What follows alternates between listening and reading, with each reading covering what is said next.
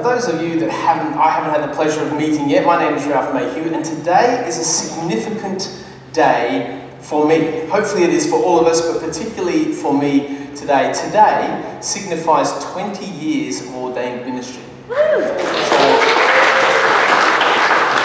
So, on Wednesday, the tw- uh, not the 20th of December, what day are we now? 11th? 11th of December 2002 in Melton Uniting Church, I was ordained. First placed at Seymour, where I was there for five years. Then, uh, that's in Victoria. Then went to New Life, which is just down the road in Robina. I was there for nine years.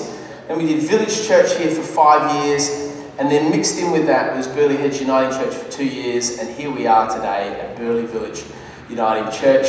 So you want to hear some stats over 20 years? Should be fun. I've preached 1,126 Sunday sermons. I've actually written that many. I've probably preached a couple more because you double up from time to time. 1,126. That equates to a total time of 39,410 minutes or 657 hours of constantly hearing me talk. Wow. An estimated total word count is just shy of 4 million.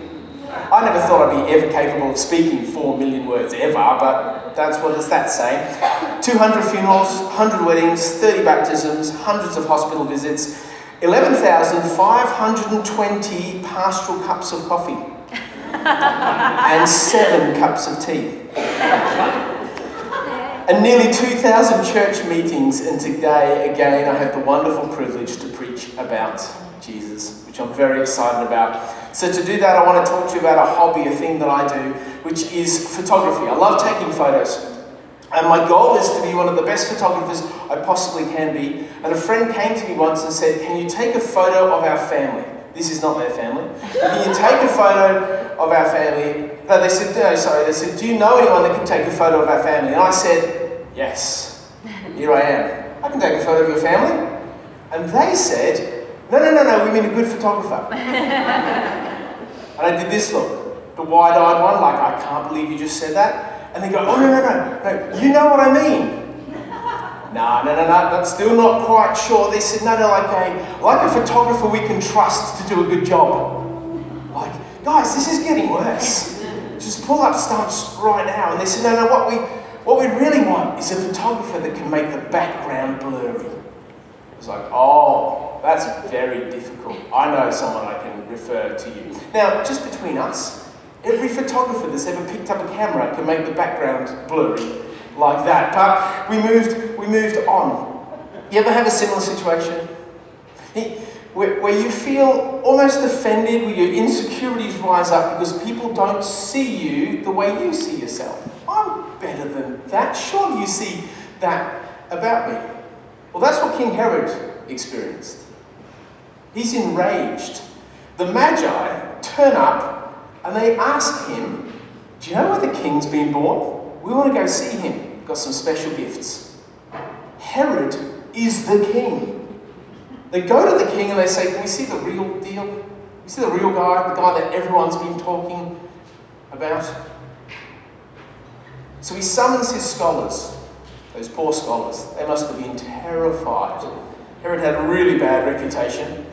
He was ruthless, he was violent, he was horrific. He often killed people in his own court and his own family if he felt his absolute power was being threatened. It's the kind of character that Herod was. So he summons his scholars and asks them what's going on. And with fear and trepidation, I reckon they wish they weren't on the schedule that day. They said, There's this king of the Jews, it's going to be born down in Bethlehem. And Herod then says to his guests, the Magi, he says, Well, go find him.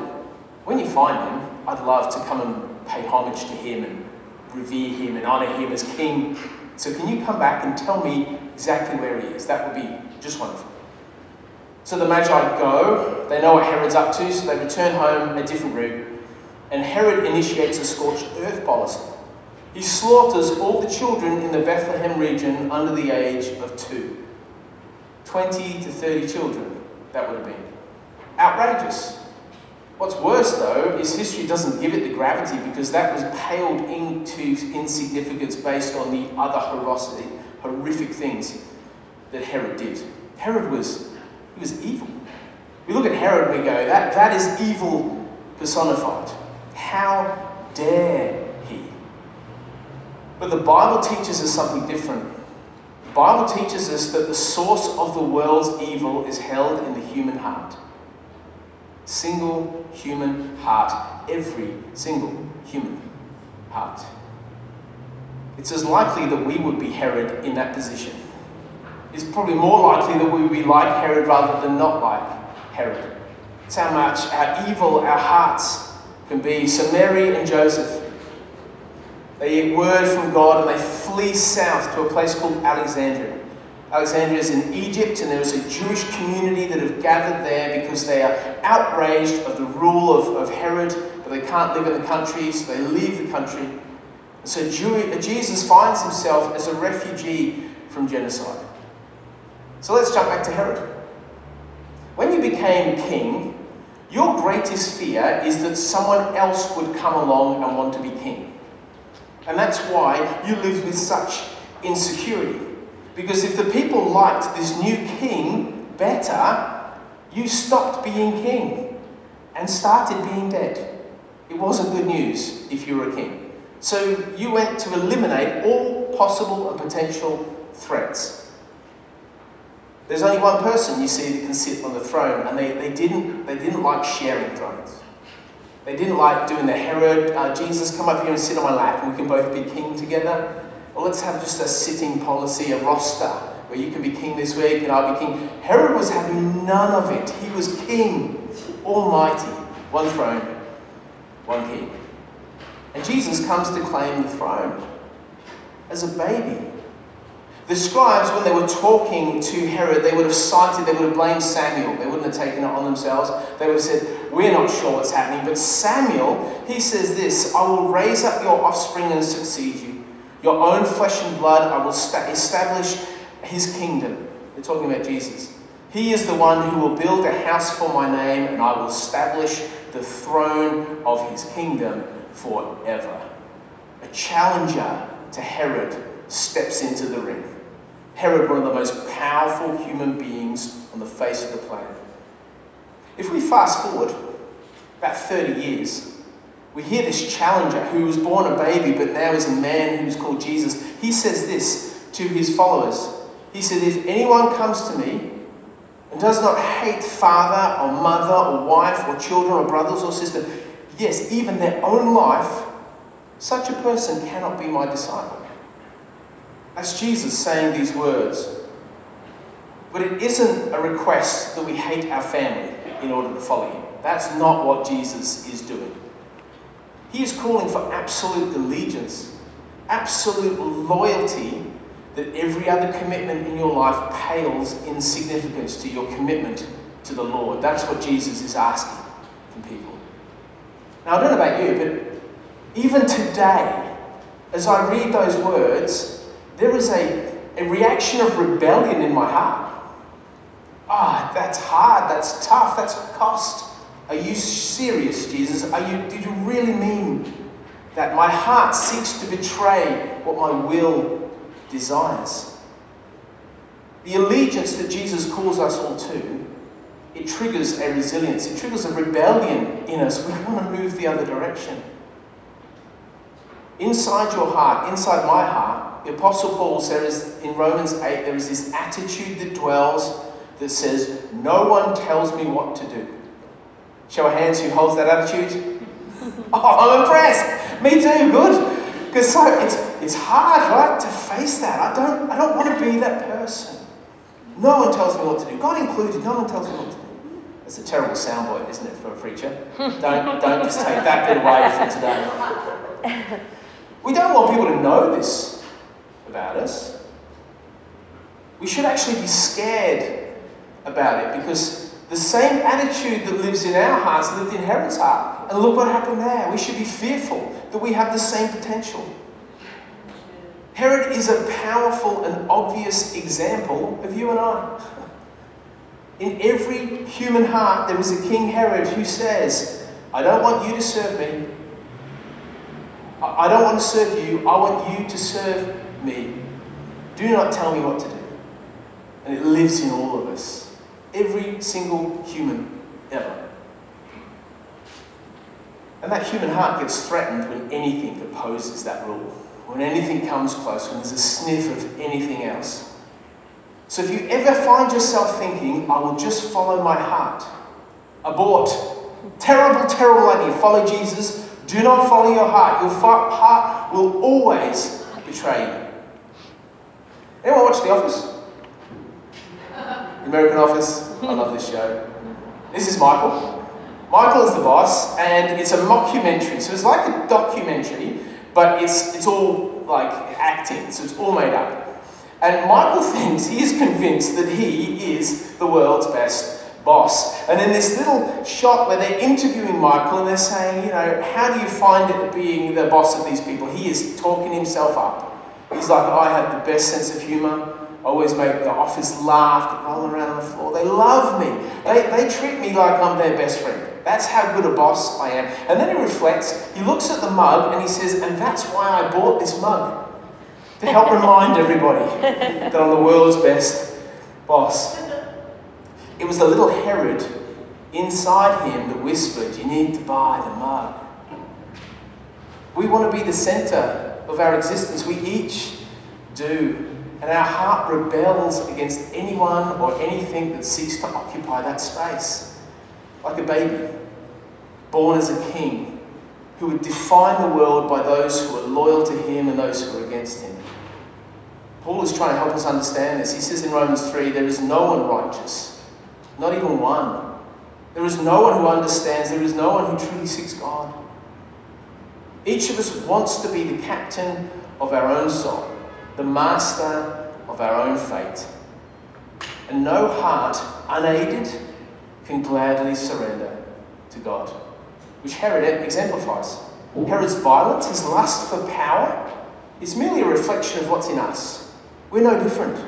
As evil as we deem Herod to be, when we're honest about it, we go, the same evil can live and express itself in me. The gospel writer actually uses Herod to help us see ourselves in the story of Jesus. But we will often oppose ourselves to Christ.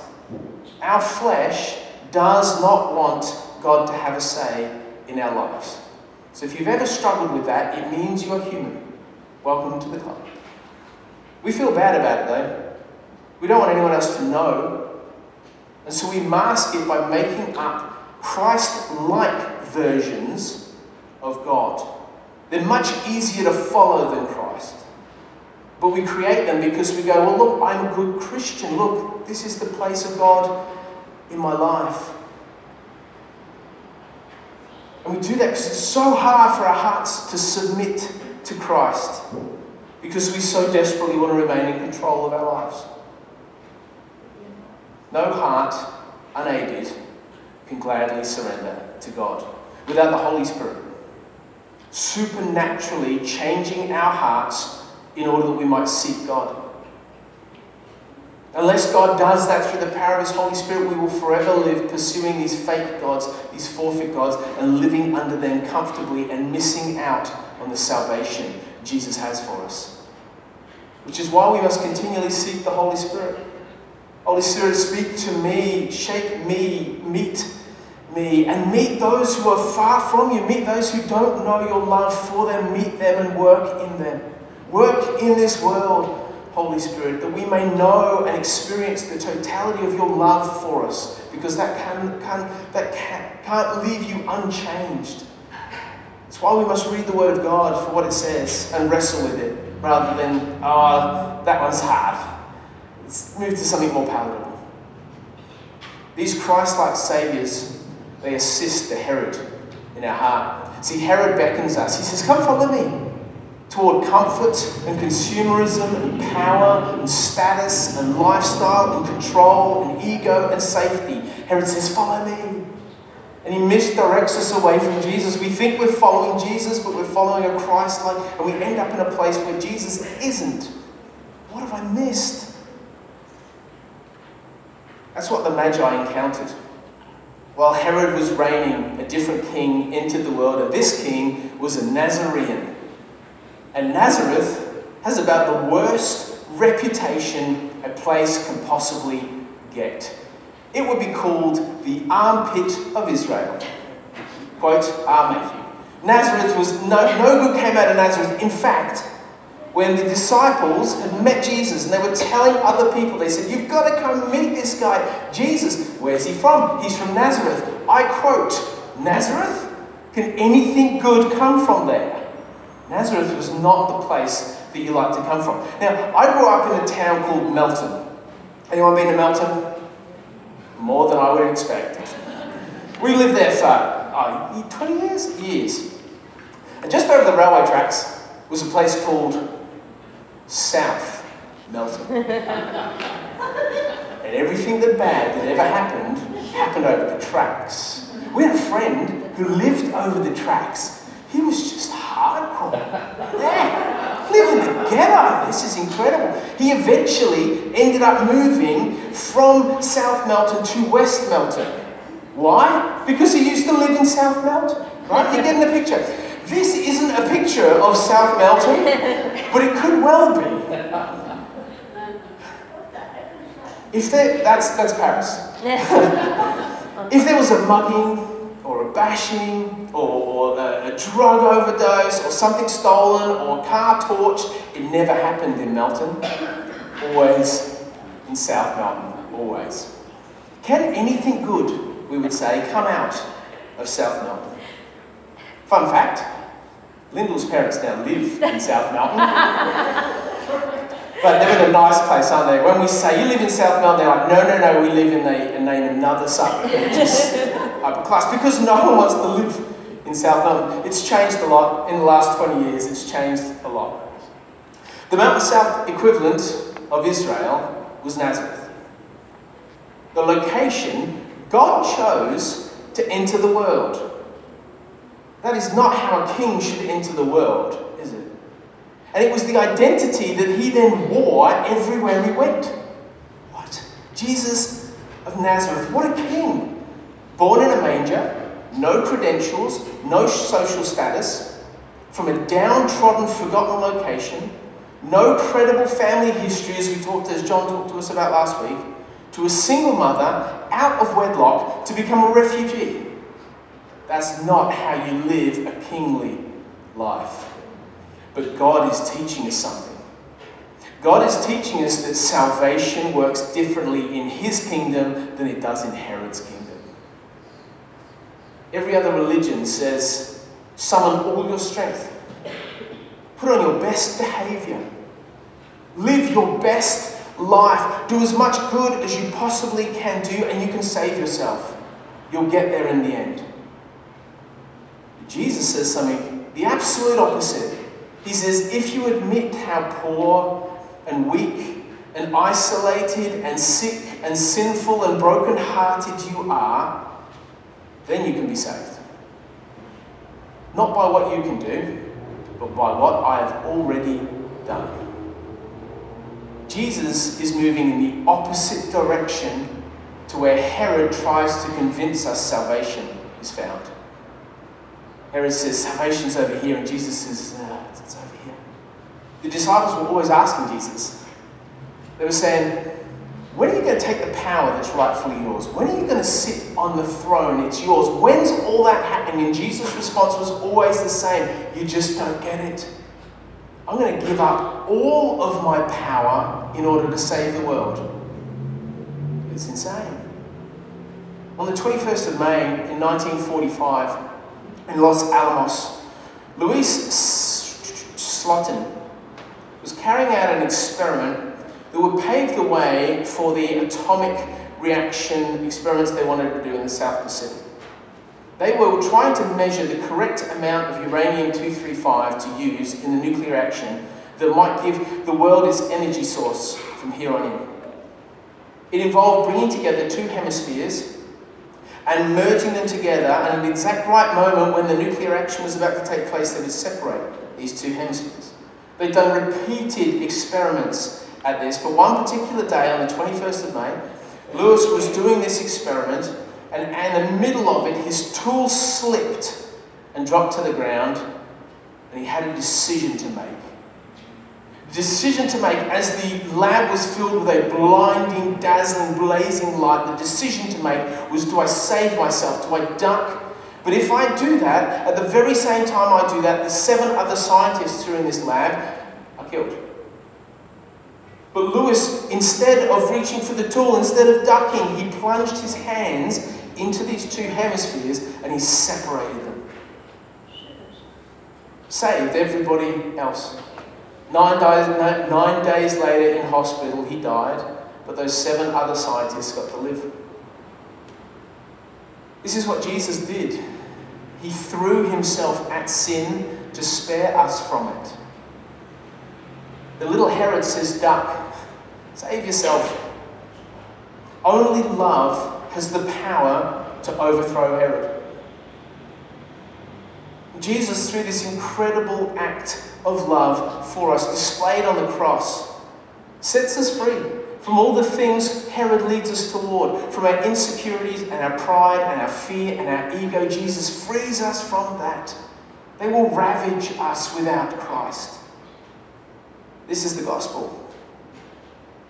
And we need to constantly preach the gospel to ourselves. Have you heard that phrase before? Preach the gospel to yourselves. Don't wait for me to do a whatever job on Sunday. Preach the gospel to yourself every day. Because the little Herod in us will always fight for a place on the throne of our heart. Always. And only the gospel can prevent this. Jesus' arrival his arrival is called the euangelion. It's the Greek word. It's the Greek word for good news. It's where we directly get the word gospel from. It was good news that Jesus arrived. It was good news what Jesus did. The coming of Jesus, the good news, the arrival of Jesus dethrones Herod. Herod cannot reign when Jesus is around. So, for Herod to remain dethroned in our lives, we must preach the gospel to ourselves every day. And for some of you to go, okay, I'm on board. What does it mean? It's simple. We just I'm throwing some together some words, and the words, these words, there's nothing special about these words other than what they hold for us. But this is to preach the gospel to yourself, to remind you of this every day. I am saved only by Jesus' act of love for me. So in Him, I have all I need. You don't need anything else. Jesus, occupy the throne of my heart and lead me. I choose your way. My encouragement to you this morning is if you are in a dark valley and things are difficult, to preach the gospel to yourself. To allow Jesus to again dethrone the Herod in your life. And for those of you today that have never made that decision, a decision to encounter the gospel. I would just urge you with 20 years of urging and fiber of my being, explore it, look into it, sit with it, allow the Holy Spirit to change your heart. With these words, I am saved only by Jesus. Jesus act for me, so in Him I have all I need already. So Jesus occupied the throne of my heart and lead me, for I choose your way. So, Lord, we choose your way. We sit here today with such a wide variety of experiences just that have happened in this last week. Of wonderful, incredible things, of heartbreaking, devastating things. But regardless, you call us to you to know you and to cling to you, to enthrone you. And so, Lord, we do that now. We enthrone you on our lives. We watch Herod flee with all his baggage and junk. Lord, we want your life. The Holy Spirit, we know, is only by your power that that life is available. So not only bring it to us now, but bring it to us this week, in this month, in this year, in this life. We pray.